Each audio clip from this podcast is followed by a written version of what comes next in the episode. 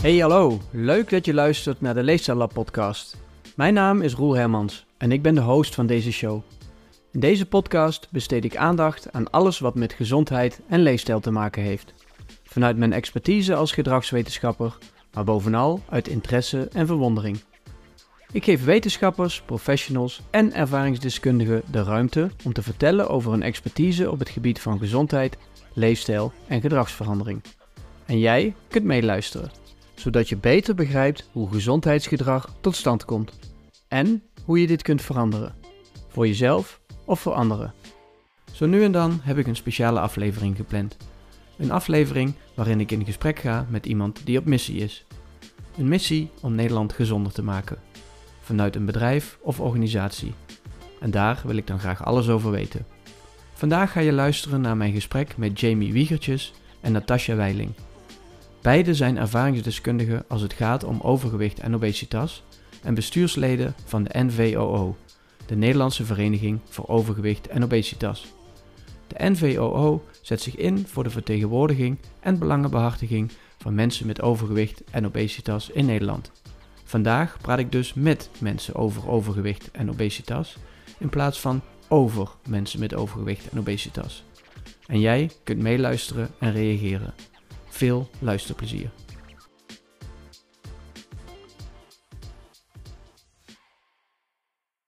Jamie en Natasja, welkom in de Leefstijl podcast. Dankjewel. Dank je. Ja, leuk dat jullie uh, er zijn. Zouden jullie jezelf even kort willen voorstellen? En Jamie, mag ik jou als eerste het woord geven? Ja, zeker. Uh, mijn naam is uh, Jamie Wiegertjes. Ik ben 29 jaar. Ja, ik woon in het, het westen van, het, van ons mooie land. En ja, eigenlijk al mijn hele leven kamp ik wel met, ja, met overgewicht. Waardoor ik uiteindelijk ja, een klein jaar geleden kennis heb gemaakt met de Nederlandse Vereniging voor Overgewicht en Obesitas. En uh, me daar in eerste instantie op aan heb gesloten als, ja, als, als vrijwilliger. En ja, sinds een paar weken, maanden deel neem van het bestuur. Om ja, toch wat meer ook daaraan bij te kunnen dragen. Ja, daar gaan we het eigenlijk natuurlijk uitgebreid over hebben, want daar ben ik heel benieuwd naar. Natasja, wie ben jij? Ik ben Natasja Weiling, 48 jaar. ik kom ook uit het westen van Nederland, in de buurt van waar Jamie woont. Uh, ik ben moeder van twee pubers van 17 en 18. En uh, ben ervaringsdeskundige op het gebied van obesitas, zoals ze dat noemen. En uh, ook bestuurslid bij de Nederlandse Vereniging voor Overgewicht en Obesitas. Ja, want waarom is zo'n vereniging belangrijk? En wij hebben gemerkt dat er in de spreekkamer vaak vragen kwamen van mensen die leven met overgewicht en obesitas. of er een patiëntenvereniging is die zich bezighoudt met overgewicht en obesitas, zoals een hartstichting of een diabetesfonds nou ja, zo zijn er voor iedere ziekte wel patiëntenverenigingen, maar voor overgewicht en obesitas was dat er niet. Mm-hmm. En mijn collega Umrum, die uh, was toen ook werkzaam uh, in een bariatrisch ziekenhuis. En die heeft het initiatief genomen om een patiëntenvereniging op te zetten. Zij was destijds mijn arts in mijn bariatrisch traject. Ik heb een maagverkleining ondergaan. En zij vroeg mij of ik als patiënt in de patiëntenvereniging ja, mijn bijdrage wilde leveren en dus zitting wilde nemen in het bestuur. Ja. En uh, dat uh, heb ik met beide handen aangegrepen. En sinds vorig jaar 1 december zijn we echt live. Dus er heeft al een tijdje corona tussen gezeten aan voorbereidingen. Maar ja, om, om daarin de belangen te kunnen behartigen voor mensen die leven met overgewicht en obesitas. Om informatie over overgewicht en obesitas te delen op een voor leken begrijpelijke taal. Mhm. En om een community te bieden waarbij mensen met overgewicht en obesitas elkaar kunnen ontmoeten, digitaal, maar ook live. Waarbij ze ja, in een beschermde omgeving met elkaar kunnen praten, vragen kunnen stellen, ervaringen uit kunnen wisselen, sportmaatjes zoeken, recepten delen. Nou, je kan het zo gek niet bedenken. En dat zijn eigenlijk onze drie uh, ja, doelen om te doen voor mensen met overgewicht en obesitas. Ja, we gaan het dadelijk zeker verder hebben over uh, nou ja, de taken van de NVOO. Maar voordat we dat gaan doen, ben ik nog heel even benieuwd of jullie de afgelopen weken een frustratie hadden die jullie met mij zouden kunnen delen. Mijn frustratie. Uh, ja, ik ben van het weekend was ik in, in de stad met een vriendin van mij. En dan kom je dus winkels in. Kun je eigenlijk gelijk bij de deur al omdraaien. Want de maten gaan maar tot XL. Um, en op andere plekken kom je winkels in. En dan zie je eigenlijk alleen maar Uh, dat de, de, de wat grotere maten, zeg maar, daar hangen er misschien drie stuks van. Terwijl van een, maatje M of L hangen er misschien wel 80 stuks. Hmm. Uh, dus dat is wel een beetje mijn frustratie. Ja, maar ben je uiteindelijk nog geslaagd? Absoluut. Oh, gelukkig. Het kost wat meer moeite. En uh, ik vind persoonlijk, ja, ook, nou ja, goed, omdat je je wat voel me altijd al wat uh, meer in, uh, in de spotlight staan, zeg maar. Als ik dan bepaalde winkels inloop. Als er dan ook nog eens een keer geen kleding is in mijn maat. Of ik ga heel veel dingen passen en het past eigenlijk allemaal net niet. Omdat de maten die erop staan eigenlijk ook niet helemaal overeenkomen met vergelijkbare kledingstukken van andere merken in, in dezelfde maat die dan wel passen. Hmm. Uh, dan voelt het toch altijd alsof er meer... Um, ja, ik voel me dan altijd een beetje opgelaten. Alsof mensen dat dan in de gaten hebben of zo. Maar ja, kleding passen ben je heel erg bezig met hoe je eruit ziet. En uh, ja, dat is toch lastig. Ja, dat snap ik. Ja, ja. Ja, en jij, Natasja, heb jij een frustratie de afgelopen twee weken opgedaan die je wil delen? Ja, ik heb natuurlijk even de tijd gehad om erover na te denken. ja, ja. Um, ik heb gemerkt dat ik mij er nog steeds heel druk om kan maken, terwijl ik er zelf waarschijnlijk niet meer zo op aangekeken word.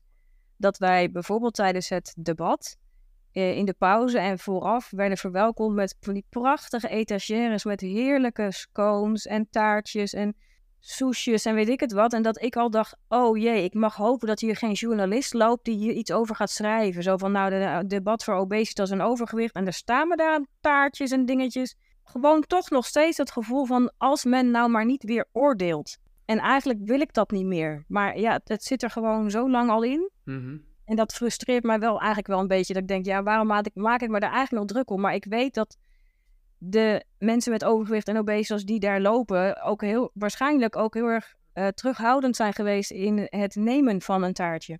Ja. Want er staan allemaal blikken op mij gericht. Ja, ik vond het ook een spannende. Maar ja, ik ben um, dubbel beroepsgedeformeerd, denk ik. Ik kwam ook binnen en ik let er al op elke bijeenkomst. Toen dacht ik ook, oh ja, eigenlijk is dit gewoon een avond zoals andere. Het is namelijk een event. En als je een event organiseert, dan hoort daar iets lekkers bij. En Ja. ik kan me ook helemaal zeker voorstellen dat mensen die dan overgewicht of obesitas hebben en ook eh, dan samen met mensen die dat niet hebben, dat denken, ja, ik ga dat niet dan hier eten. Maar dat is natuurlijk wel precies in een notendop waar onder andere dit gesprek ook over gaat, waar uh, het onderwerp over gaat. Precies. Maar starten vanuit die beleving dan ook um, nou ja, het idee dat je iets zou willen gaan doen bij de NVOO? Um, ik ben dit hele traject zeg maar ingegaan van de maagverkleining in 2017. En uh, er was een hele lange follow-up van vijf jaar. En ongeveer in ja, eind 2019, begin 2020, dus echt vlak voor corona, had ik mijn tweede jaarcontrole. En uh, ik was toen 50 kilo afgevallen. Ik voelde me een compleet ander mens. Ik was de, ja, de medici die mij in het traject hebben toegelaten. Zeer dankbaar dat ik deze tweede kans had gekregen in het leven. En uh, ik vond dit heel mooi om terug te kunnen doen eigenlijk. Niet dat zij er iets aan hebben, maar dan wel andere mensen met overgewicht en obesitas. Ja, ja mooi. Ja. En voor jou, uh, Jamie? Ja, nou ja, wat ik eigenlijk net al zei. Um, ik kamp mijn hele leven al uh, ja, met overgewicht en ook met alles wat daarbij komt kijken. In de vorm van, nou ja, goed, mensen met oordelen, artsen die er iets over vinden. En ik heb er nooit zo bij stilgestaan dat het fijn zou zijn als er een patiëntenvereniging zou zijn. Omdat ik me daar niet op die manier mee bezig hield. Ik vind patiëntenvereniging ook persoonlijk, zo zie ik het zelf ook niet. Vandaar ook dat we ja, bepaalde dingen anders insteken vanuit de NVOO. Dus voor mij persoonlijk vond ik het vooral heel fijn dat er uh, ja, gelijkgestemde mensen zijn. waarbij ik mijn verhaal kan doen. zonder dat er oordelend op gereageerd wordt vanuit het negatieve, wat je wel vaak... Als je met iemand in gesprek gaat en je begint over van... Ja, ja, ik heb echt hier of daar last van. Of dan is het eigenlijk al gelijk dat mensen toch een bepaald vooroordeel hebben. Artsen ook.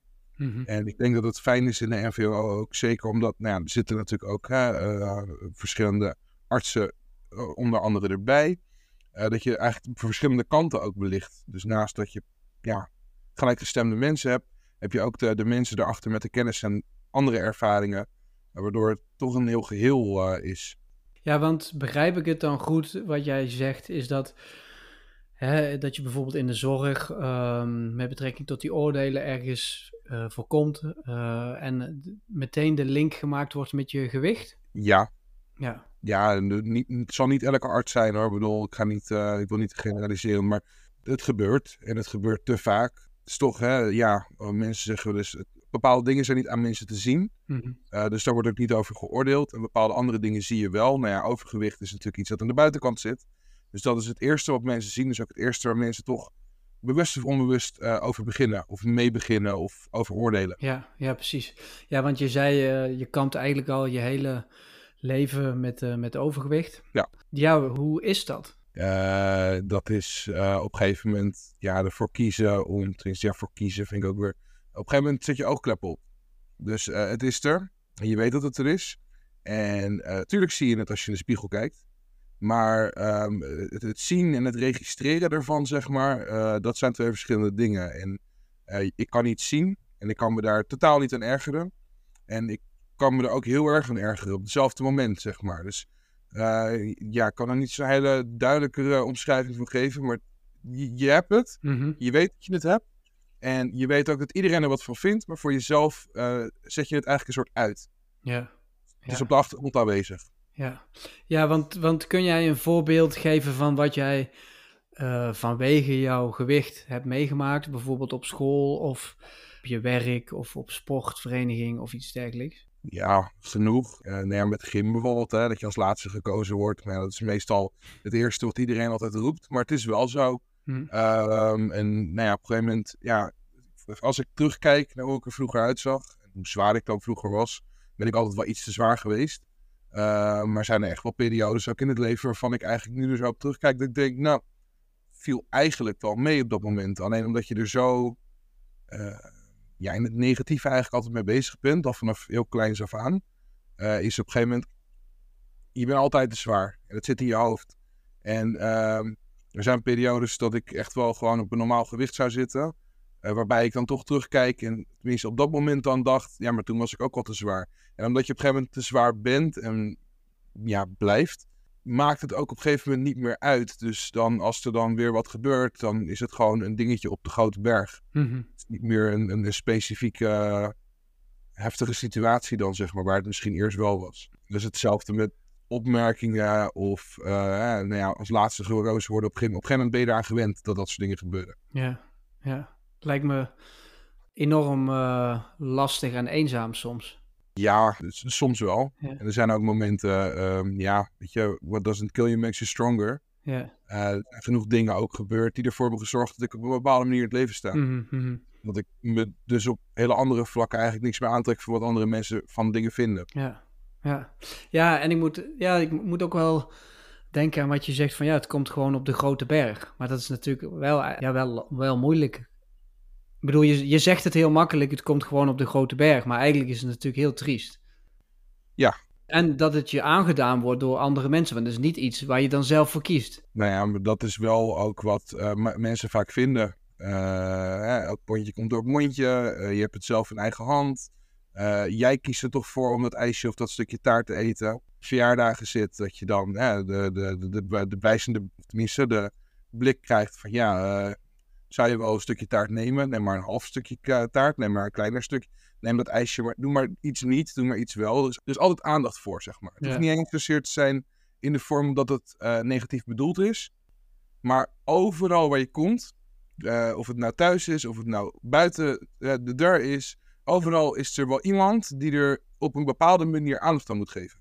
En dan denk ik bij mezelf, zeker nu, als ik ervoor kies om iets wel te doen, uh, dan kies ik op een ander moment er wel voor om iets te laten staan. En dan is dat mijn keuze op dit moment. En dat wil niet altijd zeggen dat mijn keuze de beste keuze is. Uh, maar uiteindelijk is het mijn keuze. En kunnen mensen het daarmee eens zijn of niet. Maar dat is nu, nou, na 29 jaar zeg maar, is dat een stukje makkelijker praten dan uh, toen ik wat jonger was. Ja, ja. ja, het zijn natuurlijk dingen waar je eigenlijk geen verantwoording voor hoeft af te leggen, want dat hoeven andere mensen ook niet. Dus waarom jij wel? Maar ik kan me wel heel voorstellen dat dat wel lastig is uh, en dat mensen je uh, in zo'n pakket duwen. want dat is de manier waarop we onbewust dan wel bewust omgaan met mensen met overgewicht en obesitas. Ja, herken jij dit, uh, Natasja? Ja, het is eigenlijk een open deurvraag. Uh, ik ken je een beetje, maar ik ga hem je toch stellen. Herken jij dit? Ja, zeker wel. Ja, er wordt te snel geoordeeld over je omvang, terwijl je voor iets anders komt. Ik kan daar een voorbeeld van geven. Daar hebben we het ook wel eens over gehad. Dat is dat ik bij een sollicitatiegesprek ehm, tot in de derde ronde ben gekomen. En uiteindelijk telefonisch de uitslag kreeg. En er werd gezegd, ja, je hebt de, de, de juiste opleiding voor, voor deze functie, een mooie cv, mooie werkervaring.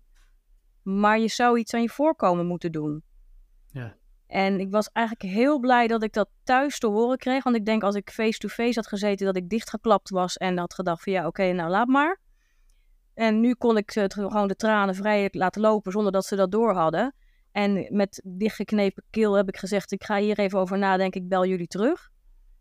Maar ik was zo boos toen ik die telefoon ophing. Ik dacht echt, ja, maar ik, ik kom niet voor uh, een, een, een fotomodellencarrière. Ik kom voor een, een, een, administratieve functie op een kantoor. Wat doet het ertoe hoe ik eruit zie? En wie zijn jullie om daarover te oordelen? Ik heb ze ook uiteindelijk teruggebeld twee dagen later. En ik heb uh, in niet een mis te verstaande bewoording aangegeven dat ze die baan daar konden stoppen waar de zon niet scheen. Mm -hmm. Ik was zo boos. Ja. Ja, en dat wat gebeurt gewoon in de volwassen wereld. En dan denk ik, ja, weet je, als je het hebt over in, in, in de, de basisschoolleeftijd. Ja, dat zijn kinderen die zijn keihard voor elkaar. Maar je zou toch verwachten dat volwassen mensen ja, iets meer met hun gezonde verstand eh, elkaar benaderen. Ja, ja, ik kijk er niet van op. Ik bedoel, ik, ik ken het onderwerp natuurlijk. Maar deze verhalen ehm, moeten wel natuurlijk veel meer verteld worden. En gehoord worden. Want misschien worden ze wel verteld, maar echt gehoord worden. Uh, door de mensen die geen overgewicht en obesitas hebben en die dit in het verleden misschien zelf een keer uh, bewust, onbewust, per ongeluk gezegd hebben en niet hebben stilgestaan bij wat dit voor een effect heeft op mensen. Want je komt wel natuurlijk echt enorm in de persoonlijke sfeer door zo'n opmerking. Zeker. Kijk, het is gewoon wel natuurlijk uh, echt een vorm van discriminatie op basis van uiterlijk. En dat, dat kennen we natuurlijk van kleur. Uh, maar dat kennen we dus ook zeker met betrekking tot gewicht. En ja, daar zijn talloze wetenschappelijke onderzoeken over, over welk effect dat het heeft. Maar dat zijn maar onderzoeken. Dit zijn echte verhalen, zoals jij ze vertelt. Ja. Ja, en ik, ik kan me niet voorstellen hoe dit, uh, hoe dit echt is als je zo'n ja, bericht door de telefoon krijgt. Nee, wat ik zei, ik was blij dat ik niet face-to-face -face daar zat. Want nee. ja, op een gegeven moment, je voelt je zo in en in gekwetst dat je niet meer uit je woorden komt om, om ze van repliek te dienen op dat moment. Je kruipt weer in je schulp, want het is de zoveelste keer dat er iets wordt gezegd over jouw omvang of je gewicht of hoe je eruit ziet. En ik kan me heel goed voorstellen dat dat van belang is als je, nou ja, ik noem wat politieagent wilt worden en een goede conditie moet hebben om achter de boeven aan te gaan. Of een stewardess wilt zijn in zo'n smal gangpad in een vliegtuig en het hmm. veilig is als je daar niet snel doorheen kunt. Maar dat, daar had het totaal niets mee te maken. Nee. Nee, nee want uh, Jamie uh, gaf ook aan hè, dat uh, hij zijn hele leven eigenlijk al kampt met overgewicht. Hoe was dat voor jou? Ik kamp eigenlijk met iets te veel gewicht sinds mijn tiende ongeveer. Ik was toen op de basisschool bij de schoolarts met mijn moeder. En ik was 1 tot 2 kilo zwaarder dan het gemiddelde kind van mijn leeftijd. En daar is destijds zo de nadruk op gelegd door de schoolarts dat mijn moeder echt met de beste bedoelingen, denk ik hoor. Ik kan het er niet meer navragen, maar um, het idee had dat ze daar echt direct iets mee moest doen. Ik werd op een dieet gezet, ik mocht niks meer. Wat Jamie zegt, op een verjaardag waren gelijk alle ogen op mij gericht van, nou ja, doe maar geen taartje, uh, die bitterbal laat die maar aan je voorbij gaan. Ja, en dan ben je tien en dan zit je al op een dieet. Dat, dat wil je natuurlijk sowieso niet. En dan kom je uiteindelijk in je puberteit en dan ga je natuurlijk overal tegenin wat je ouders zeggen.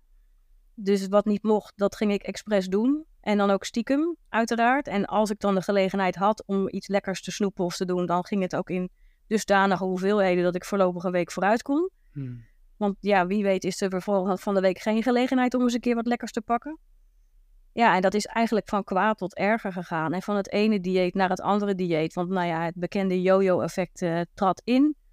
Je viel 10 kilo af en je kwam er 14 weer aan. En de keer daarna eh, was dat precies zo. Dus uiteindelijk gingen de bonuskilo's erbij, erbij, erbij.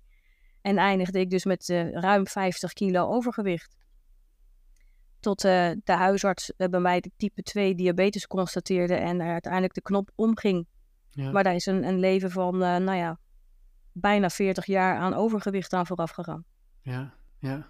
Ja, herken jij dit, Jamie? Ja, jij bent wat jonger, maar Ben jij ook op die manier in, in allerlei diëten gerold? Of...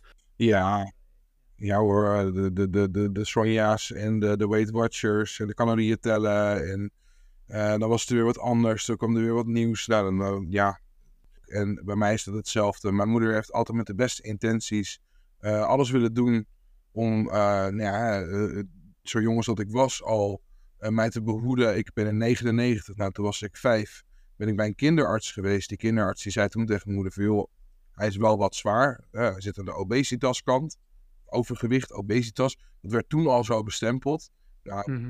Ik heb mezelf teruggezien van die tijd. Dat ik denk, ja, ik was wat zwaar. Maar ik denk dat als de kinderen nu op straat zien lopen, dat die een stuk zwaarder zijn dan dat ik toen was. Mhm. Alleen omdat ik toen zwaarder was dan uh, de leeftijdsgenootjes bij mij in de klas, maar ook een kop groter. Ja. En dat werd er nooit bij gezegd, maar ik was altijd groter en forser, eh, ook in, in, zeg maar bouw, dan uh, mijn leeftijdsgenootjes. Dus dat ik zwaarder was, was automatisch daarmee ook wel een, een ding. Uh, hebben ze eigenlijk altijd vanaf ja, jong af aan uh, er zoveel aandacht aan gegeven dat inderdaad, ja, elk dieet dat er bestaat, nou, ik wil niet zeggen dat ik ze allemaal gedaan heb, maar uh, als ik ze moeten op, opzommen, dan zitten we hier nog wel even, ja. Yeah. Ik heb een, een, kast vol bij wijze van spreken met dieetboeken en het is net wat al zegt, je krijgt een, een je gaat een dieet volgen, je gaat er vol in. Nou, dan gaat het de eerste week gaat het goed. Dan val je veel af. De tweede week val je wat minder af. De derde week gaat het weer wat beter. De vierde week val je eigenlijk niet zoveel af. En dan de vijfde week hang je stil. En dan op een gegeven moment hang je stil. Dan krijg je er ook weer een beetje van: ja, waar doe ik het eigenlijk voor? Want het werkt toch niet. Nou, dan op een gegeven moment stop je na een x aantal weken. En dat kan na een maand, het kan na drie maanden, het kan na een jaar zijn, bij wijze van. En dan krijg je inderdaad de bonuskilo's weer terug. En elk dieet gebeurt dat weer. En uh, ja, je begint overal gemotiveerd aan. Op een gegeven moment, hè, want je wilt toch zelf ook wel. Uh, er zijn genoeg mensen die zeggen: Ja, kijk, uh, je ziet het toch zelf ook in de spiegel. Ja, je ziet het ook zelf in de spiegel. En het is een doorn in je oog. Maar op een gegeven moment, als al die diëten maar elke keer niet werken. En ja, de, de, op een gegeven moment ja, kom je in een soort cyclus. Nou, dan krijg, je inderdaad dat yo-yo-effect. En ja, op een gegeven moment ben je zoveel te zwaar dat je ja, nou ja, goed. Ja, type 2 diabetes. Ik, ik hoop dat nog voor te zijn, zeg maar. Maar dat je inderdaad op een gegeven moment daar dus last van hebt. Mm -hmm. Ja, want uh, Natasja, is dit ook het verhaal van jullie leden? Die alles hebben geprobeerd om van dat gewicht af te komen, maar eigenlijk erger af zijn dan waar ze mee begonnen, doordat het gewoon niet vol te houden is wat ze in hun hoofd hadden? Ja, dat is wel een terugkerend verhaal wat we bij heel veel leden horen. En mensen zijn uiteindelijk ja, ten einde raad van wat moet ik nu nog, want niets helpt. En ja, ik kan vanuit mijn eigen ervaring vertellen dat ik op een gegeven moment me er maar heb bij neergelegd. Ik dacht, ja, ik kan beter niet diëten, dan blijf ik stabiel, dan dat ik elke keer een ander dieet ga doen en ik die bonuskilo's krijg. Ja ik kan me, ja, kan me er zo goed voorstellen dat, dat andere mensen die nu in die situatie zitten echt hopeloos zijn. Ja, ja en jij hebt uiteindelijk besloten om voor een uh, maagverkleining uh, te gaan. Kun je de, de weg daar naartoe voor ons beschrijven? Hoe is die beslissing, die echt wel drastisch is, hoe is dat in zijn werk gegaan? Nou, zoals ik net al een beetje aantipte, eh, was dat eigenlijk het moment dat de huisarts type 2 diabetes bij mij constateerde. En in die jaren daarvoor was ik natuurlijk al veel en veel te zwaar. En heeft ze dat natuurlijk al een paar keer geprobeerd aan te kaarten. Alleen, eh, ja, zoals zo vaak is ongevraagd advies meestal een soort van rode vlag bij degene waar dat binnenkomt. En werkt dat juist tegen. Dan heb je zoiets van, ja, waar bemoei jij je mee? ik kom hier voor iets heel anders. Waarom begin je over mijn gewicht? Maar zij heeft op dat moment van het type 2 diabetes uh, de juiste ingang gevonden, doordat er een, echt een oorzakelijk verband is. En gaf toen bij mij aan van ja, ik, ik kan je nu op medicatie zetten voor de rest van je leven. En je bent echt op dit moment een tikkende tijdbom, want ik had suikerwaardes of bloedwaardes van boven de 20. En die horen tussen de vier en de zes te zijn uit mijn hoofd gezegd. Dus ja, zij zei, je kunt ook uh, zelf iets doen aan je type 2 diabetes. Zodat je niet meer de rest van je leven aan medicatie hoeft. En je ja, waarschijnlijk een langer levensperspectief hebt. Je kinderen groot kan zien worden. Je van je pensioen kan gaan genieten. En zij was degene die de, de, de maagverkleining opperde. En dat was iets waar ik natuurlijk wel wat wel eens van gehoord had. Maar zoals Jamie al eerder vertelde, heb je zelf een soort van oogkleppen op voor het feit dat je zo ontiegelijk zwaar bent. Je hebt je leven erop aangepast, heel langzaamaan. En ik dacht op dat moment toen zij daarover begonnen, ja, maar er zijn toch mensen die dit veel harder nodig hebben dan ik. Maar ik had wel 50 kilo overgewicht, dus zo, zulke grote oogkleppen had ik. Mhm. En eh, dat, ja, zij snapte natuurlijk ook wel dat dat niet een besluit is wat je van de een op de andere dag neemt. Dus zij stuurde mij naar huis met die boodschap en gaf aan van, joh, ga dit bespreken met je familie, met kennissen, goede vrienden, je echtgenoot, eventueel je kinderen als die daar de leeftijd voor hebben. En ga je inlezen, bel desnoods een ziekenhuis voor een informatiebijeenkomst. En kom met een week, twee weken weer even bij mij op het spreekuur. Dan wil ik er verder met je over praten. En dat heb ik ook gedaan. En eh, toen kwam ik er eigenlijk achter dat ik best wel een goede kandidaat was. En eh, ja, ook met eh, ervaringsdeskundigen gesproken, die ik dan toevallig via mijn eigen netwerk eh, kon contacten. En ja, toen ben ik bij haar teruggegaan. Dat was in april, mei 2017. En ja, schoorvoetend gezegd, ja, ik denk dat dit dan toch op dit moment wel nog de enige uitweg is die ik heb. Met alle voors en tegens van een maagverkleining. Want wat je net zei, dat doe je ook niet zomaar. Dat betekent na de operatie je leven drastisch aanpassen. Ehm, er kunnen heel wat complicaties optreden. Je eh, moet echt een verandering aanbrengen in je, in je eet- en drinkpatroon. Niet alleen in de hoeveelheid, maar ook dat je bijvoorbeeld eten en drinken niet meer tegelijk mag doen. Je moet zes keer per dag kleine porties eten. Eh, je moet heel goed opletten op de koolhydraten die je tot je neemt, omdat je daar best heftig op kan reageren door middel van een dumping of een vastloper. Die vastloper heeft dan niet zozeer met de koolhydraten te maken, maar wel met het feit ja, dat het eten op een andere manier moet zakken. Dus je kunt daar best wel eh, wat hinder van ondervinden. Maar ik ondervond ook heel veel hinder van mijn gewicht. Dus dat was wel het overwegen waard. Ja, ja, want je benoemt dat nu even eh, relatief snel. Maar ik denk dat er nog weinig voor mensen die het niet hebben over bekend is. Hè? Want het, hangt toch een, ook hier hangt over eh, eh, zo'n gastric bypass nog een soort van zweem. Alsof het de, de weg van de minste weerstand is. En dat je dat even doet en dat het dan, eh, ja, zo kan ik ook afvallen. Maar je benoemde het heel even snel tussendoor. Dat is echt wel andere koek, hè? Ja, het is echt niet de makkelijkste weg. En het is ook geen garantie tot succes. Nee. Mensen die eh 40, 50 kilo zijn afgevallen met een maagverkleining, kunnen het er ook allemaal weer aankrijgen. Dus het blijft kei en keihard werken, ook na de operatie, de rest van je leven. Ja. En het is niet van je bent die 50 kilo kwijt, dus eh, dat komt er nooit meer aan. Nee, ze kunnen er net zo hard weer aankomen. En ik spreek uit ervaring, er zitten er bij mij ook 15 weer aan. En ik weet heel goed waar het door komt. Ja, ik heb eh, een operatie mee mogen maken in het, Catharina, of het Maxima Catharina ziekenhuis. En volgens mij duurde het een uur, uur en een kwartier, zoiets. Ja, zoiets. Ik vond het heel indrukwekkend, want het is een relatief simpele ingreep. Ik- Ik heb geen bloed gezien, maar ik had wel meteen door van oké, dit uurtje verandert wel het leven van eh, de persoon die hier ligt. Misschien met de kilo's, maar nog meer zeg maar met het eten moet anders ingericht worden. Eh, nou, wat je zegt, niet eten en drinken tegelijk. Vitamines eh, slikken vanwege tekorten. Eh, nou ja, de, de, de ehm, nadelige effecten zoals een dumping of een vastloper. Ja, dat onderschatten mensen volgens mij echt heel erg. Want je ziet misschien alleen ook hier het eindresultaat. En dan hoor je, oh, iemand heeft een gastric bypass gehad. Ja, ik ben 40 kilo afgevallen. Maar niet de manier waarop. Inderdaad. Ja. Ja, en dat is, dat is wel echt iets wat jij ehm, nou, nu meemaakt, meegemaakt hebt. Maar je zegt ook, ja, er zijn ook wel weer kilo's aangekomen. Helaas wel, ja. Ja, want ja, hoe komt dat? En dat, nou, dat wil ik niet als veroordelend laten klinken, maar ja, hoe, wat, wat gebeurt er dan? Zoals eh, de Wereldgezondheidsorganisatie heeft gezegd, is eh, obesitas een chronische ziekte. Ja, En dat verklaart al een hele hoop. Het, het blijft een bepaald ja, hamstertje in je hoofd. We hebben daar ook een workshop over gegeven bij de NVOO. Ja. Die continu maar jou wil verleiden om maar wat te eten te pakken of iets, ja, de verkeerde keuzes te maken.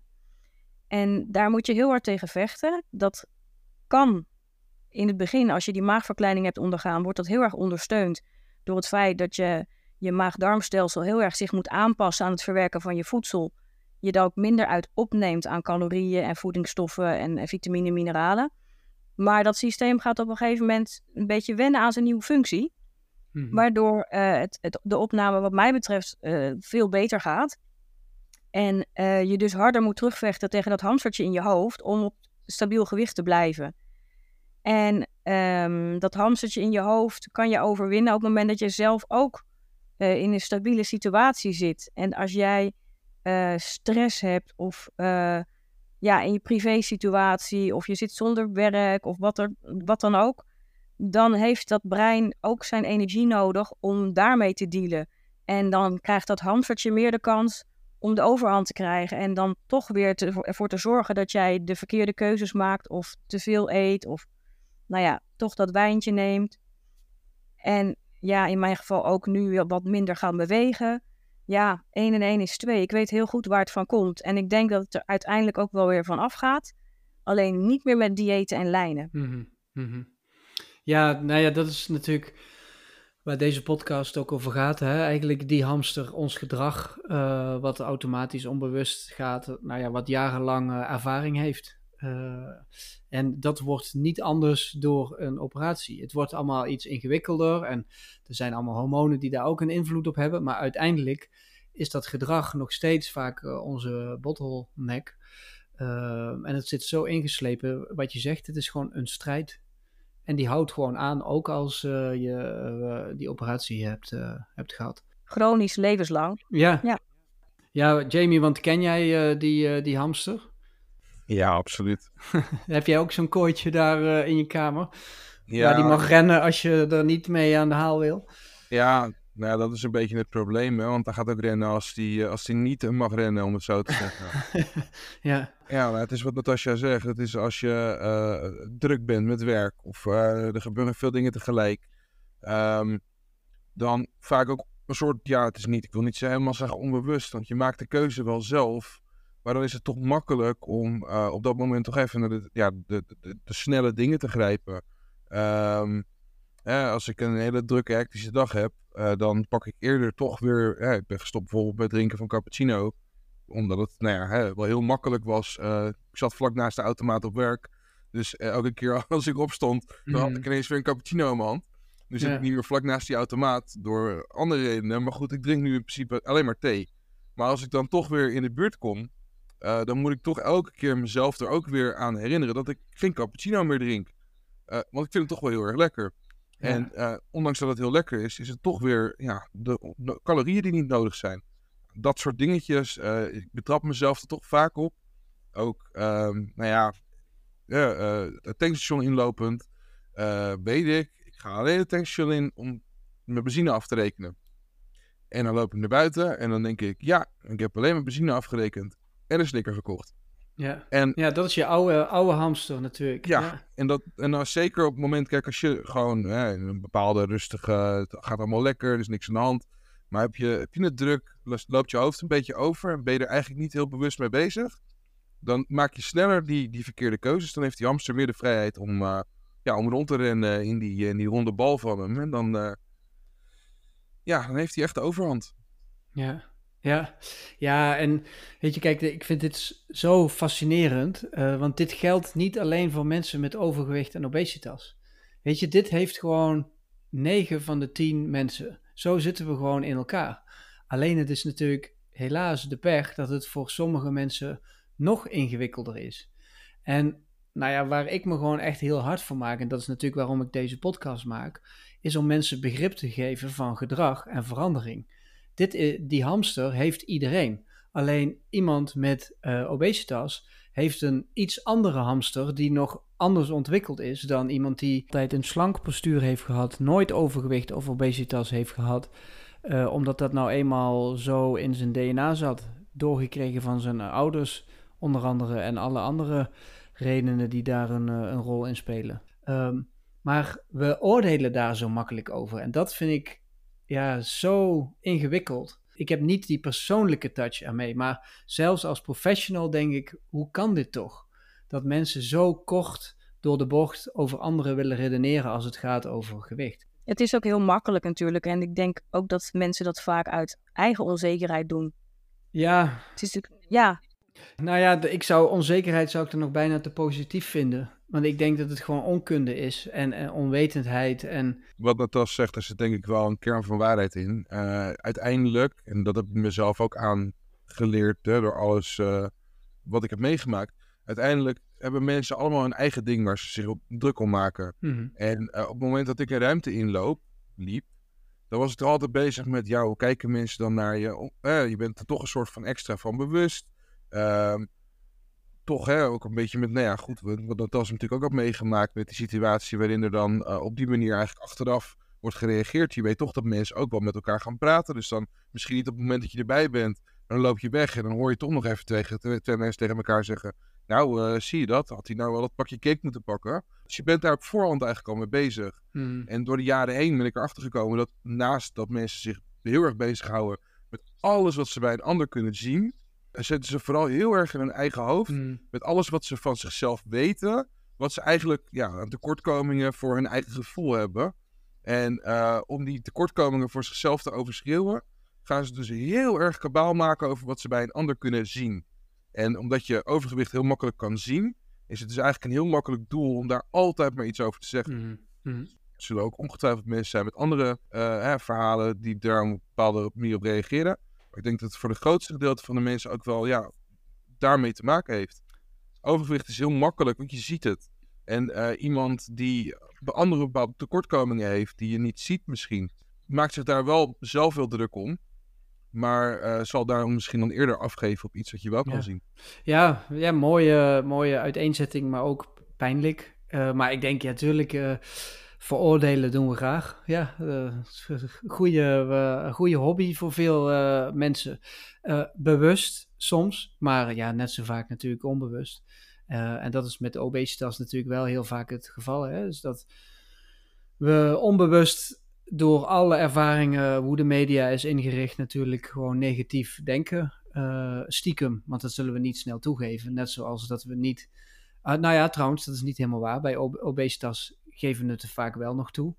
Eh, bij, eh, bij kleur geven we het niet toe. Of bij een handicap geven we het niet toe, want dat mag niet. Dat zo, zo verantwoorden het voor onszelf. Maar bij dikke mensen eh, zou het wel mogen. En ik zeg nu trouwens dik, maar is dat iets wat jullie zelf ook zeggen?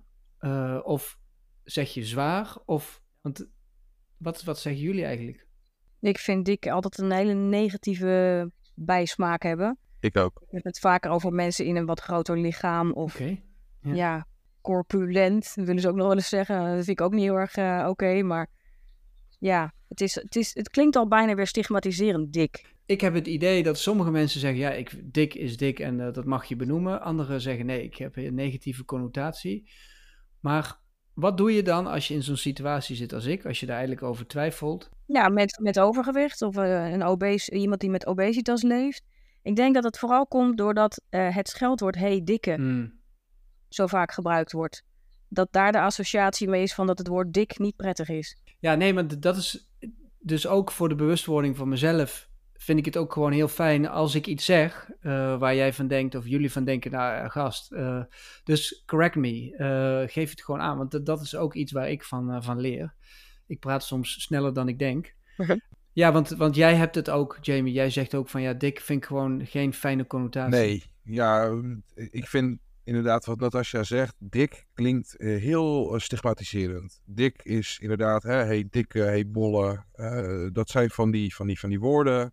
Die je al vaak genoeg gehoord hebt. Ja, het was, of het was dikke, of het was, nou ja, andere woorden in diezelfde lijn. Zoveel mogelijk, nou ja, zeker in een bepaalde leeftijdscategorie, die maar zoveel mogelijk moeten worden geroepen op het schoolplein. En dat maakt dan niet uit naar wie. Hmm. Uh, alleen ja, voor sommige mensen is dat inderdaad, ja, denk ik, lastiger om zo'n woord te horen. En ik vind, ja, zelf, eh, ja, ik weet dat ik te dik ben. Maar ik vind te dik, dan staat er toch een ander woord voor. Dan vind ik het weer anders klinken als dik. Hmm. Maar dat is mijn eigen mening. Ik bedoel, en er zal iedereen zo zijn eigen voorkeuren in hebben. Ehm, ik vind corpulent bijvoorbeeld zelf echt een verschrikkelijk woord. Eh, obesitas, ik, ik- ja, ik weet niet, dat, dat klinkt ook alsof het een hele ernstige ziekte is waar je ook met aan dood kan gaan. Eh, vind ik ook geen fijn woord. Ik vind overgewicht dan nog het prettigst. Of gewoon iemand die te zwaar is. Ik vind zwaar klinkt niet zo, klinkt niet zo zwaar, zeg maar. Ja. is een woordschapje. Nee, maar ja, ik vind het woord te zwaar klinkt meer als um, zozeer een probleem, maar iets dat op te lossen is. En uh, obesitas klinkt als een, een, stempel en die heb je bij je. En dat betekent dat je de rest van het leven, wil niet zeggen dat dat niet zo is, maar dat je de rest van je leven die stempel hebt. Ja, ja. Een soort ziekte. Ja, ja want is dit ook bijvoorbeeld zo'n onderwerp wat uh, in de community besproken wordt? Het zou zo een voorbeeld kunnen zijn, ja. Er zijn wel vragen gesteld, bijvoorbeeld uh, op de community als hoe kan een arts het beste het, het gesprek over, over gewicht aangaan? Hè? En daaruit is wel naar voren gekomen dat de meeste mensen met overgewicht of obesitas het heel prettig zouden vinden als de arts daar eerst om toestemming vraagt om daarover te mogen beginnen. Ja, over het gewicht te beginnen. Ja, als je niet bij de arts komt voor je gewicht of een probleem dat je zelf het probleem wilt aankaarten, maar je komt voor iets totaal anders. Ja. En dan is het natuurlijk een zorgplicht van een, zorg, van een zorgverze, zorg, zorgverlener, kom maar even niet aan mijn woorden, mm. om daarover te beginnen. Want die hebben ooit een eet afgelegd hè, dat ze dat zouden doen. En, maar ja, daar kom jij als patiënt niet voor. En dan kan, kan zo'n arts wel het gesprek met je aangaan door eerst om toestemming te vragen. En als je dan als patiënt zegt, ja, maar daar wil ik het helemaal niet over hebben, dan heeft hij dat ook te respecteren. Maar dan heeft hij wel aangegeven, ik maak mij zorgen om jou. En ik kan je eventueel helpen. Wil je dat? Ja.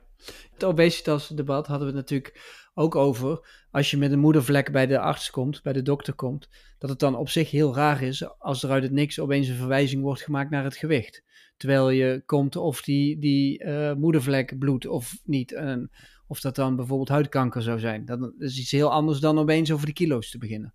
Ja, absoluut. Maar ja, er was ook een arts die inderdaad aangaf als mensen daar kwamen met bijvoorbeeld refluxklachten. Ja. Dat heeft wel een oorzakelijk verband, net als mijn diabetes destijds. Ja. Waardoor het ja, bijna onmogelijk is voor die arts om er dan niet over te beginnen. Ja, maar dan is toestemming vragen het eerste wat je uh, in principe doet. Ja, maar ik denk dat bij zo'n verhaal als dat, die refluxklachten of die diabetes, de, de stap naar het, het gesprek aangaan over gewicht voor zo'n arts een stuk makkelijker is. Ja. En je bijna, bijna al geen toestemming meer zou hoeven te vragen, want hè, het heeft gewoon met elkaar te maken. En het verhaal van die, die bloedende of jeukende moedervlek, ja, dat is natuurlijk een heel ander issue. Ja, maar ja, daar kan ik me ook voorstellen, is dat, ja, waar ligt dan de grens natuurlijk, hè? Weet je, want kijk, knieën en enkels, ja, die hebben ook iets met overgewicht te maken. Maar als jij net een enkelbandje hebt verrekt doordat je een misstap hebt begaan, ja, dan kan je natuurlijk als arts meteen weer de link maken met de overgewicht en obesitas. Maar ja, zit je daarop te wachten, want je had gewoon een enkelband door blessure doordat je je verstapt had. Dus ik, ik denk dat het qua bewustzijn gewoon wel heel goed is als we als professionals um, ja, daar toch twee tellen soms langer over nadenken. En ik denk dat het al heel vaak, en dat kwam ook natuurlijk vorige week aan, aan bod, dat dat bij een generatie artsen al, al een jongere generatie artsen al veel beter gaat. En dat misschien nog de, de wat oudere generatie van de oude stempel daar uh, nog even een transitie uh, in moet maken. Maar door dat stigma rondom gewicht, ook in de zorg, wordt dat toch snel gedaan. Ja, ik kan me ook heel goed voorstellen dat het voor zo'n arts ook lastig is om daarover te beginnen. Want je wilt ook je, je, je patiënt niet beledigen of met een naar gevoel de deur uit laten gaan. Je hebt toch een bepaalde relatie die je opbouwt met je huisarts of met een specialist. Ja, ja en het moest ook nog in een korte tijd. Dat werd natuurlijk ook gezegd. Dus als je dan iemand maar kort ziet, ja, het voelt dan ook misschien een beetje, ja, nu moet ik mijn kans pakken. Want anders zie ik hem of haar misschien weer een tijdje niet. Maar dan nog, ja, ik kan me gewoon voorstellen dat het gewoon voor degene waar het over gaat, dus hè, de patiënt dan in, in dit geval, ja, dit moet gewoon wel overwogen gedaan worden. Want het is gewoon een delicate kwestie. Door al die jaren van, van ervaringen, wat jullie net ook in het begin beschrijven, dat zit toch in je rugzak. Zeker, ja. Ja, ja want um, we hebben het dan al een paar keer zo tussen neus en lippen door uh, gehad over dat stigma. Jullie hebben uh, daar zelf iets over gedeeld. Uh, Natasja, onder andere met jouw werk of met jouw solliciteren. Ja, want hoe is het in Nederland gesteld volgens jullie, privé, maar ook vanuit de organisatie, met de acceptatie van, van zware mensen? Ben jij daar iets over zeggen, Jamie? Hoe het gesteld is met de acceptatie van zware mensen? ja, niet, niet heel goed, denk ik. Dat ten eerste. ik denk ook dat het een verschil is in ehm, gradatie, zeg maar. Uh, heb je het over hoe zwaar heb je het dan? Op dagelijkse basis kan ik voor mezelf wel stellen, ik ben te zwaar. Um, ondervind daar niet heel veel hinder van. Ehm, maar goed, ik bedoel, ik ben laatst met het vliegtuig naar Griekenland geweest. En dan ben ik en lang en wat zwaarder. Daarin, in dat soort opzichten, voel ik me dan wel wat ja, beklemd zitten in de, in de stoel, zeg maar. Al is het maar op mijn knieën bij mijn buur, voorbuurman in, uh, in zijn rug zitten. Uh, ja, dat is je lengte. En dan door mijn lengte, maar dan ook nog een keer dat je dan tussen die armleuning van de, van de stoelen tussenin zit. Ja, je voelt, je merkt het. Um, nou ja, verder met de acceptatie. Ja, ik denk dat het best wel al een stuk meer geaccepteerd is dan dat het was. Ook als je kijkt naar televisieprogramma's. Vroeger was het natuurlijk eigenlijk het overgrote gedeelte van de cast hè, en van de mensen op televisie. Was eigenlijk allemaal, uh, nou ja, moest uh, bijna maatje 36 uh, fotomodel, noem het maar. Als je tegenwoordig kijkt met bepaalde zangeressen, actrices, zie je toch ook wel acteurs. Dat daar ook wel een generatie wat zwaardere ja, namen voorbij komen. Hè? Ik bedoel, ehm, die dan toch best wel ja, groot zijn ook in, in die industrie. Dus ik denk dat er wel, maar ik denk ook wel dat er een verschil zit in hoe zwaar ben je en hoeveel acceptatie is er dan op het moment dat er bepaalde dingen niet kunnen. Je ziet nu ook in, in de reclamewereld steeds meer vollere modellen voorbij komen. Dus er, er is wel een, een, een kentering gaande, denk ik. Ja, en want er wordt ook steeds meer gesproken over, eh, nou ja, body positivity. Wat, wat, wat roept dat bij jullie op? Wat vinden jullie daarvan? Ja, ik vind het aan de ene kant heel belangrijk dat iedereen uh, gelukkig is met zichzelf en met zijn eigen lichaam. Maar aan de andere kant uh, is een heel veel te zwaar lichaam natuurlijk ook niet gezond. Dus het heeft twee kanten, denk ik. Ja, ik vind het een, een heel glad ijsgebied, zeg maar. Want uh, wat, wat, jij zegt, Natasja, het is heel goed om, om tevreden te zijn met jezelf en om positief te zijn over jezelf. Maar ik vind uh, wat er soms gebeurt met het bijna verheerlijken van heel veel te zwaar lichaam. We weten uit, uit bepaalde onderzoeken dat ja, vet zit niet alleen aan de buitenkant, zit ook bijvoorbeeld onder organen. Dus als iemand heel veel te zwaar is, uh, dan betekent dat ook dat er in het lichaam best wel veel processen zich afspelen die misschien niet zo gezond zijn. Dus ja, daarin is wel een, ook weer een bepaalde grens van ja, wat is goed en wat is niet goed. -hmm. Ja, ik merk daar ook wel weer een gradatie in body positivity. Want ik denk in het algemene zin dat er niks mis mee is. Ik denk dat het juist hartstikke goed is. En dat er een paar procent van de body positivity beweging, die staan dan natuurlijk echt zo in van, nou ja, verheerlijking van het, uh, het grote lichaam. En uh, dat grote lichaam is niet ongezond. Kijk, en, en daar wordt dan de discussie over gevoerd. Terwijl ik eigenlijk denk, nee, ja, body positivity is gewoon prima. Want zo is het bedoeld. Mensen moeten zijn wie ze willen zijn, kunnen zijn. Er hoeft niemand iets van te vinden. En uh, daar mogen we wel iets liever over zijn. Alleen die link met gezondheid wordt natuurlijk heel snel gelegd vanwege die extreme binnen de beweging. En dat vind ik zelf als buitenstaander lastig, omdat ik dan denk, ja, want zo gaan die discussies vliegen daardoor uit de bocht.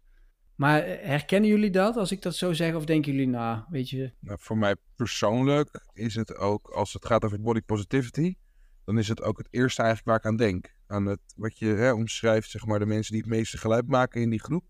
En het is misschien maar een paar procent. Uh, maar die paar procent zijn voor mij eigenlijk wel altijd, ja, degene waar ik als eerste aan denk. Aan het verheerlijken, zeg maar, van, ja, te zwaar zijn is goed en uh, bla bla bla. En het maakt niet uit hoe je eruit ziet. En elk lichaam is mooi. En ik denk daarin hè, dat de boodschap: elk lichaam is mooi zoals die is. En iedereen is goed zoals die is. Die is heel sterk. Uh, maar doordat er dus ja, door een paar zoveel herrie worden gemaakt. Ja, op, een negatieve manier eigenlijk. Tenminste, op een overdreven manier. Waardoor het voor mijn gevoel negatief wordt, laat ik het zo zeggen. Denk ik dat het, uh, als het voor mij al uh, zo voelt, kan ik me heel goed vo voorstellen dat wat jij zegt als buitenstaander eigenlijk dat het voor jou ook zo voelt. Je hebt daar ook niet de, de link mee. Um, ja, het, kwam ook aan het bod vorige week tijdens, die, uh, tijdens het debat. En uh, mijn eerste reactie was ook: ja, maar body, body positivity is niet goed. En uh, pas eigenlijk gaandeweg het debat dacht ik: oh, ze bedoelen het op die manier. Maar in eerste instantie dacht ik: ja, maar is body positivity is dat een goede beweging of niet? Nou, ik vind van niet als we gaan verheerlijken dat iedereen te zwaar moet zijn, en zeker in onze huidige maatschappij, waarin 50% van de mensen al te zwaar zijn, denk ik dat, uh, dat we helemaal de verkeerde kant op gaan met z'n allen als we dat allemaal gaan aanhangen. Hm. Dus daar denk ik wel dat er, eh, nou ja, body positivity aan zich prima is. Alleen het, het, het verheerlijken, ja, ja, dat moeten we voorkomen. Hm. Ja, hoe zie jij dat, uh, Natasja? Ja, ik ben het helemaal met Jamie eens, maar ik vind het ook heel lastig om, als ik terugkijk naar toen ik echt zelf met obesitas nog leefde, uh, dat het ook heel moeilijk is om met zo'n te zwaar lichaam uh, body positief over jezelf te zijn. Mede, nou ja, vooral eigenlijk door de oordelen uit je omgeving. Ja. Want je krijgt altijd maar te horen dat, dat het, nou ja, je bent te dik, je doet niks aan jezelf, je bent lui. Uh, ja, en het wordt continu ook benadrukt als je, voor, in mijn tijd, toen ik zo zwaar was, kon je ook weinig kleding kopen wat, wat leuk stond en wat goed paste en zo. Het is iedere keer weer die bevestiging van dat, dat zware lichaam is niet oké. Okay. Hmm. Dus hoe kun je dan voor jezelf gaan bepalen, ik ben wel oké? Okay? Ja, daar heb ik geen antwoord op, nee. Nee, nee maar het is wel heel lastig. Ja, ik, ik heb mezelf eigenlijk nooit geaccepteerd in, uh, als body positive, zeg maar toch altijd wel in je achterhoofd van ik ben niet goed genoeg zoals ik ben. Dat is natuurlijk wel hoe wat ingeprent wordt door die opmerkingen. En nu zou je het opeens anders. Nou ja, niet, niet alleen door de opmerkingen. Hè. Wat Jamie ook zegt in zo'n vliegtuig, dat je niet tussen die stoeltjes past. Of ik heb zelfs wel een keer in een, in een ziekenhuis op bij een arts op een weegschaal moeten staan. Ik was te zwaar voor de weegschaal. Ik moest naar de postkamer. Ja, ja, precies. Ja. Dan zegt niemand van je bent niet oké, okay, maar zo voelt het wel hoor. Ja, ja, en als je door een terrasstoel zakt omdat hij maar heel uh, dunne pootjes heeft en je gaat een keer op zo'n heel terras onderuit, ja, dan zak je natuurlijk door de grond. Letterlijk. ja. ja, of je zit in de stoel, maar je zit dusdanig in de stoel dat je je niet meer kan bewegen zonder dat de stoel met je meegaat. Ja, had een hele verzameling terrasstoelen kunnen hebben hoor, als ik uh, ze allemaal mee zou nemen naar huis. Ja, ja, ja. Het zijn van die kleine dingetjes en ja, dat is ook wel een stukje misschien bewustwording, ook voor bijvoorbeeld ondernemers. Uh, niet alleen ondernemers, maar gewoon überhaupt voor de maatschappij. Um, ja, we moeten niet alles erop inrichten dat iedereen maar te zwaar kan worden. Maar we kunnen er wel rekening mee houden dat er mensen te zwaar zijn. En het, hetzelfde, uh, ja goed, ik heb schoenmaat 46. En schoenmaat 46 wordt altijd het minste uh, bevoorraad in winkels. Dus ik moet altijd mazzel hebben. tegenwoordig is het wel wat beter, maar vroeger, 46 was eigenlijk de grootste maat. Mm. Nou, tegenwoordig gaan we tot maat 50, dus gaat het een stuk makkelijker. Ja. Maar dat is met kleding hetzelfde. Alles, als ik naar nou ja, heel veel winkels, kan ik zo voorbij lopen. En, uh, uh, grote namen, Zara en H&M, gaan allemaal tot XL. Ja. ja. Ja, dat is leuk. Maar als ik XL aan wil, alleen al met mijn lengte, ja. past dat niet. Bij wijze van spreken, vaak bij dat soort modellen kleding. En dan denk ik, ja, er zijn ook genoeg mogelijkheden om wel uh, ja, die voorzieningen te hebben of te bieden. En daar mist ook wel een stukje, denk ik, in de maatschappij nog aan bewustzijn. Ja, ja.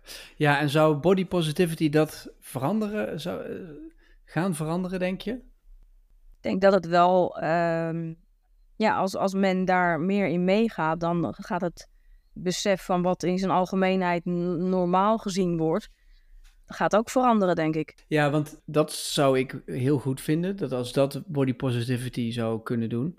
Uh, ja, waar het lastige punt natuurlijk zit, dus waar we net ook al even over hadden, is dat meteen die link gemaakt wordt met gezondheid.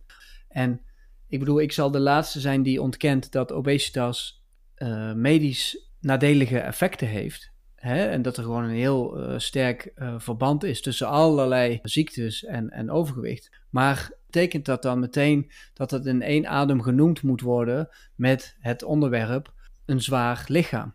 En dat is wat ik nu zo vaak zie gebeuren op, op social media, is dat het praten over zwaar lichaam en het accepteren van een zwaar lichaam meteen onderuit gehaald wordt met het argument, ja, dat moet je niet willen, want het is ongezond. En dat vind ik zo jammer in deze discussie, want het haalt alle gesprekken weg. Want het is meteen, uh, het wordt meteen in het hokje geduwd.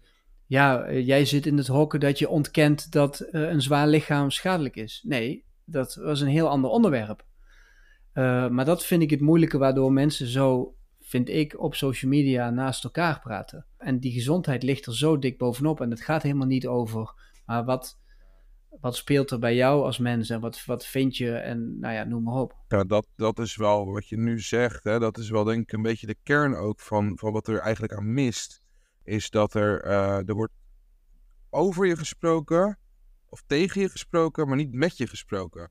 Ja. En uh, mensen, wat je zegt, uh, stel dat jij eh, als persoon, hè, je bent wat zwaarder, iets hebt gekocht en ja, je vindt dat hartstikke leuk, je bent er helemaal trots op, dan gaat er gelijk een discussie over dat je inderdaad, nou ja, je, je had wel even wat kunnen, kunnen sporten voordat je op de foto ging of zo. Dat soort dingen, dat, weet je wel, en het wordt altijd gelijk in het negatieve gedraaid eigenlijk.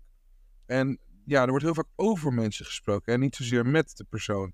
Ja. Of, ja, en ik denk dat dat ook wel een stukje ja, zou kunnen verbeteren. En kijk, als dat body positivity teweeg zou kunnen brengen, dat we gewoon met z'n allen kunnen zeggen van, joh, weet je, de een eh, is dun, de ander is wat zwaarder, eh, de ander die heeft een kromme neus en de volgende die heeft eh, groene ogen in plaats van blauwe ogen. En, en de volgende heeft paars haar, want dat vindt hij fijn. En iedereen doet gewoon lekker wat hij zelf wil. En we kunnen dat op die manier met z'n allen gewoon zeggen van, joh, weet je, ja, het is misschien niet gezond, ehm, maar moet iedereen zich daar dan op die manier over uitlaten? Of kunnen we Mhm. het gewoon overlaten aan, in dit geval dan, de zorgprofessionals? Ja, precies. Ja. Ehm, ja, dat. Ja, ja. ja want eh, dat vind ik nog wel een interessante. Van, ja, hebben jullie eh, tips en adviezen voor, nou ja, voor zorgprofessionals? Nou, ik sluit me aan bij wat Jamie daarnet. Dat is, praat met ons en niet over ons. Het gaat ons aan en we zien wel gebeuren dat in, in de medische wereld eh, de patiëntperspectieven, zoals we dat dan noemen, steeds meer betrokken worden bij, eh, nou ja, behandelmethodes en dat soort dingen. En dat, dat vind ik een hele goede, goede, ja, de goede kant op gaan. Ja. Want wij zijn des, tenslotte degene die het meemaken, die ermee leven. En je kunt heel veel uit de boeken leren. Maar een ervaring van een mens is, is echt veel waardevoller, denk ik. Ja, ja. Heb jij daar nog een aanvulling op, Jamie? Ik zie jou knikken, maar ja. Nou ja, nee, het- precies dat. En ehm, ja, het, het is denk ik ook heel belangrijk dat er, ehm, net zoals dat je daar straks al aangaf, weet je, tuurlijk, eh, ik weet ook dat knieën en, en enkels zijn zwakke punten op het moment dat je wat zwaarder bent.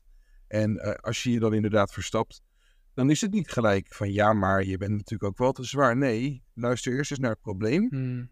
Voordat je gelijk al oordeelt over ja, maar het is logisch, want je bent te zwaar. Nee, het is niet logisch, want ik ben al tw- ah, 29 jaar te zwaar. Ik heb me één keer verstapt. Hmm. En nu heb ik pas last van mijn enkel. En die 28 jaar daarvoor, bij wijze van spreken niet. Dus het is niet zo dat het gelijk direct een resultaat is van, het- tenminste, hoe zeg je dat? Ehm, het wil niet zeggen dat het, omdat het gebeurt, omdat je te zwaar bent, dat dat direct een, een, een gevolg is Nee. van het feit dat je te zwaar bent. Nee. Er zijn ook andere factoren die kunnen meespelen. En heel vaak wordt er nu alleen maar gekeken naar de factor, oh je bent te zwaar, dus. Ja, ja, niet alles kan, kan teruggebracht worden tot het gewicht, maar dat wordt natuurlijk wel nog veel gedaan. Ja. Ik kan je er nog een heel goed voorbeeld van geven. Dat is dat wij, eh, toen wij eh, in onze jongere jaren aan kinderen wilden beginnen, Oh ja. eh, dat niet zomaar 1, 2, 3 lukte. En je dan uiteindelijk na het zo- zoveel jaar proberen het medisch traject ingaat. En er dan eh, in ons geval direct naar mij gekeken werd. Hmm. Van ja, maar ja, u bent veel te zwaar. Dan zal het daar wel aan liggen. En dan moet je heel mondig zijn en stevig in je schoenen staan om te zeggen: ja, maar it takes two to make a baby. Hmm. Zullen we beide partijen even uitzoeken? Ja.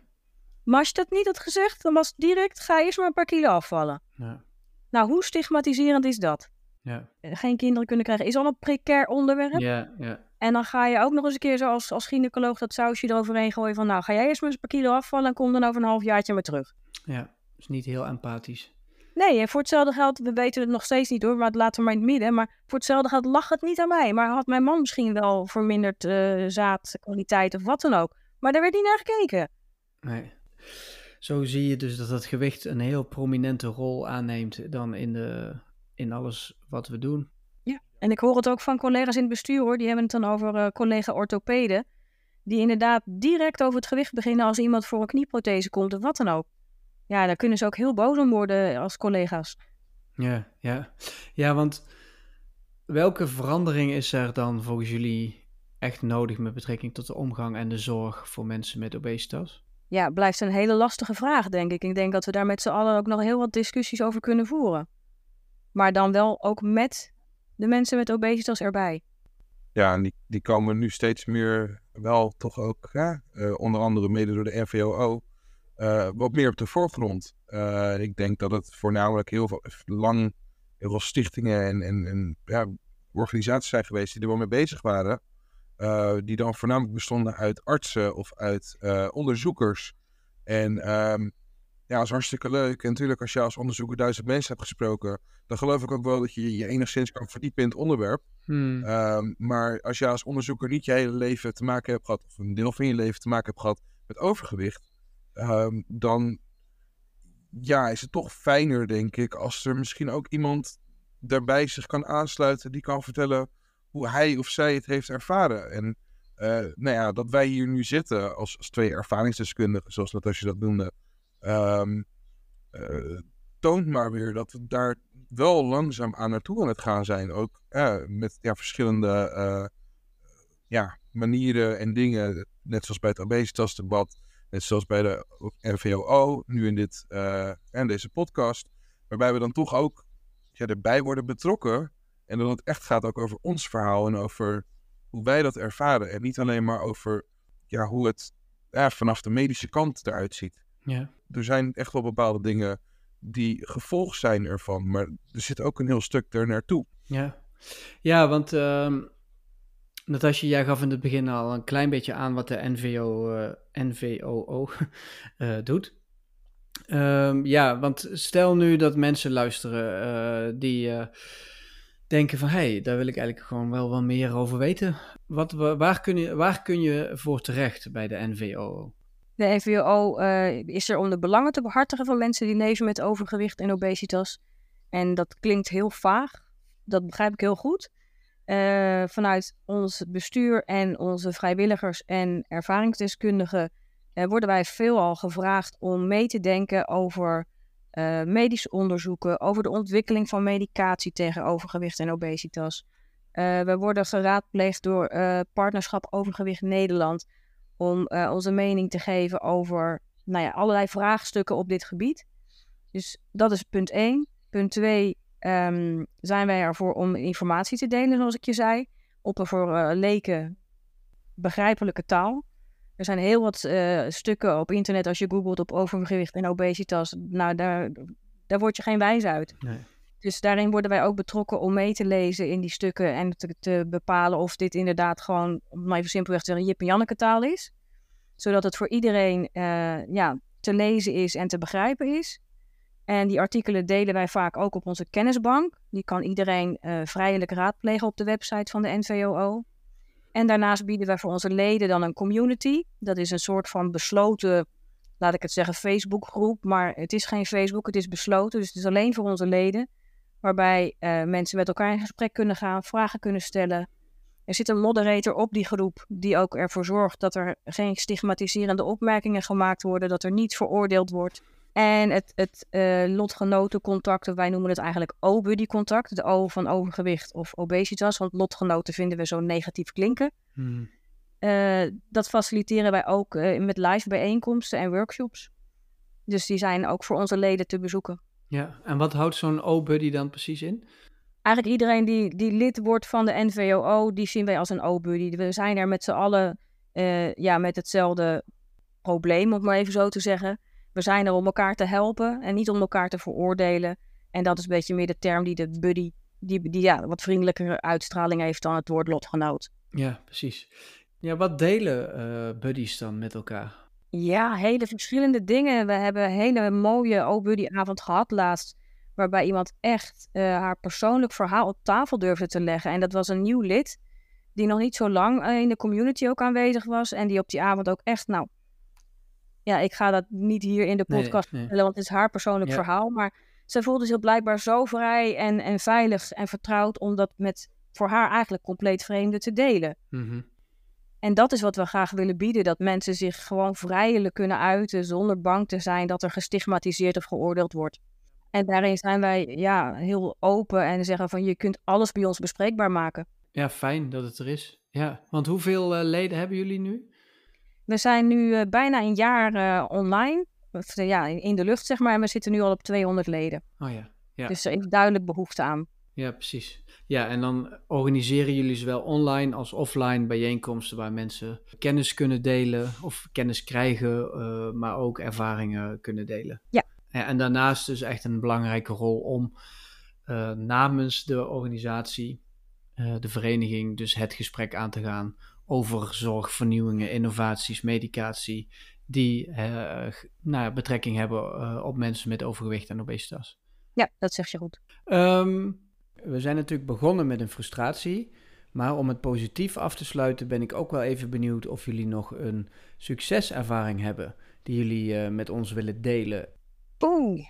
Ik denk dat het, het debat aan zich uh, echt wel een mooi succes was. Ik bedoel, we hebben het nou zo vaak benoemd, maar met, hadden we geloof ik 700, 800 uh, kijkers thuis. Ja. Tenminste, ingelogde apparaten, dus dat hoeft ook niet te betekenen dat er maar één iemand natuurlijk zit te kijken.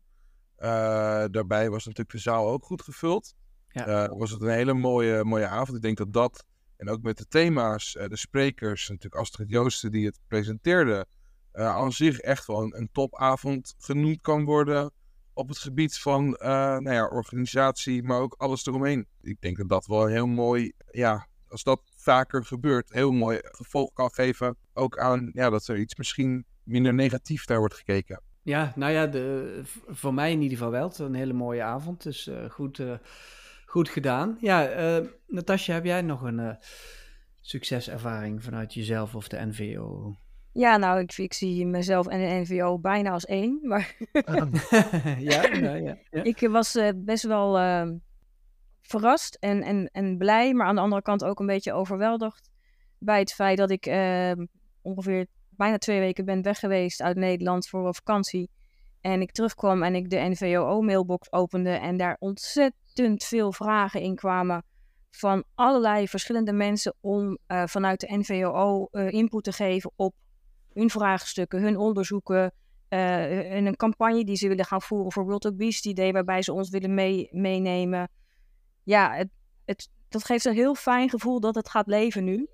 En dat er vanuit alle kanten steeds meer aandacht komt voor dit probleem en de stigmatisering daar rondom. Ja, dus dat jullie echt gevonden worden inmiddels. Ja, dan ben je toch nog zelf wel best wel een beetje verbaasd over. Ja, en trots mag ik kopen. Ja, zeker, ja. zeker. Ja, heel goed. Ja. Ja, mooi. Ja, willen jullie nog iets uh, kwijt in deze podcast? Ik wil jou heel erg bedanken voor de mogelijkheid dat uh, we hebben gekregen van jou om, om ons verhaal te delen en om ook... Uh, ja, aandacht te schenken aan het werk dat onze vereniging doet. En wat we, zowel Jamie als ik en de andere bestuursleden allemaal geheel vrijwillig doen. Dat wil ik ook graag benadrukken. Er is niemand die daar enig geldelijk belang bij heeft. En alle uh, donaties die gedaan worden, alle lidmaatschapsgelden komen volledig ten goede aan alle, aan, ja, alle events die wij organiseren. Dus er zitten heel veel uren aan, aan passie in van iedereen die uh, zich inzet voor de vereniging. Ja, ja mooi. Ja, Jamie, wil jij nog een laatste duit in het zakje doen? Niet per se met de lovende woorden naar mij hoor, maar gewoon. Uh, mag ook, maar gewoon ja. überhaupt. Wil je nog nee. iets kwijt? Ik wil me heel erg aansluiten bij wat Natasja zegt. Uh, ik denk dat het heel mooi is dat we nee, onder andere ook hier een platform krijgen om, om het verhaal te kunnen delen. Ik ben zelf ook van mening dat het heel belangrijk is om het ja, steeds, ook al wordt het misschien op een gegeven moment een verhaal dat al vaker gehoord is, uh, je kan iets vaker horen en het niet tot je door laten dringen. En ineens dat het bij, eh, bij sommige mensen het kwartje valt van... hé, hey, misschien is het ook wel iets wat ik persoonlijk doe. En, en ja, hoe vaker we ons verhaal kunnen doen... hoe vaker jouw podcast bijvoorbeeld ook wordt gehoord... hoe meer misschien uh, mensen zich ook ja, realiseren dat het ook soms niet hele grote dingen hoeven te zijn... die ertoe leiden dat iemand zich op een bepaalde manier ja, voelt. Ja ja, wil je daar gewoon heel hartelijk voor bedanken. En uh, ja, ik vond het een heel mooie, uh, mooie kans om dit zo uh, te kunnen doen. Nou, fijn. Goed om te horen. Nou, graag gedaan.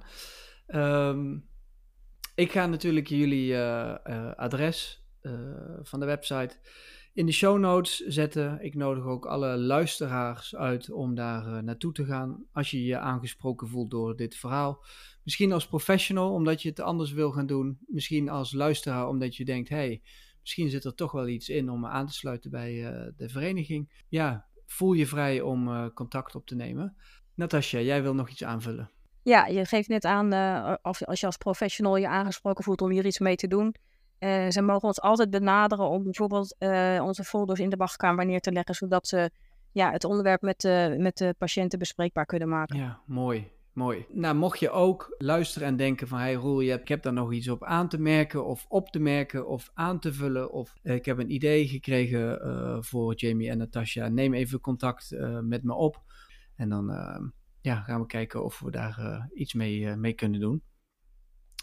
Voor nu wil ik jullie in ieder geval heel hartelijk bedanken. En wie weet spreken we elkaar in de toekomst nog een keer hier in de podcast. En anders sowieso misschien nog een keertje live. Dankjewel. Jij ook bedankt. Dankjewel.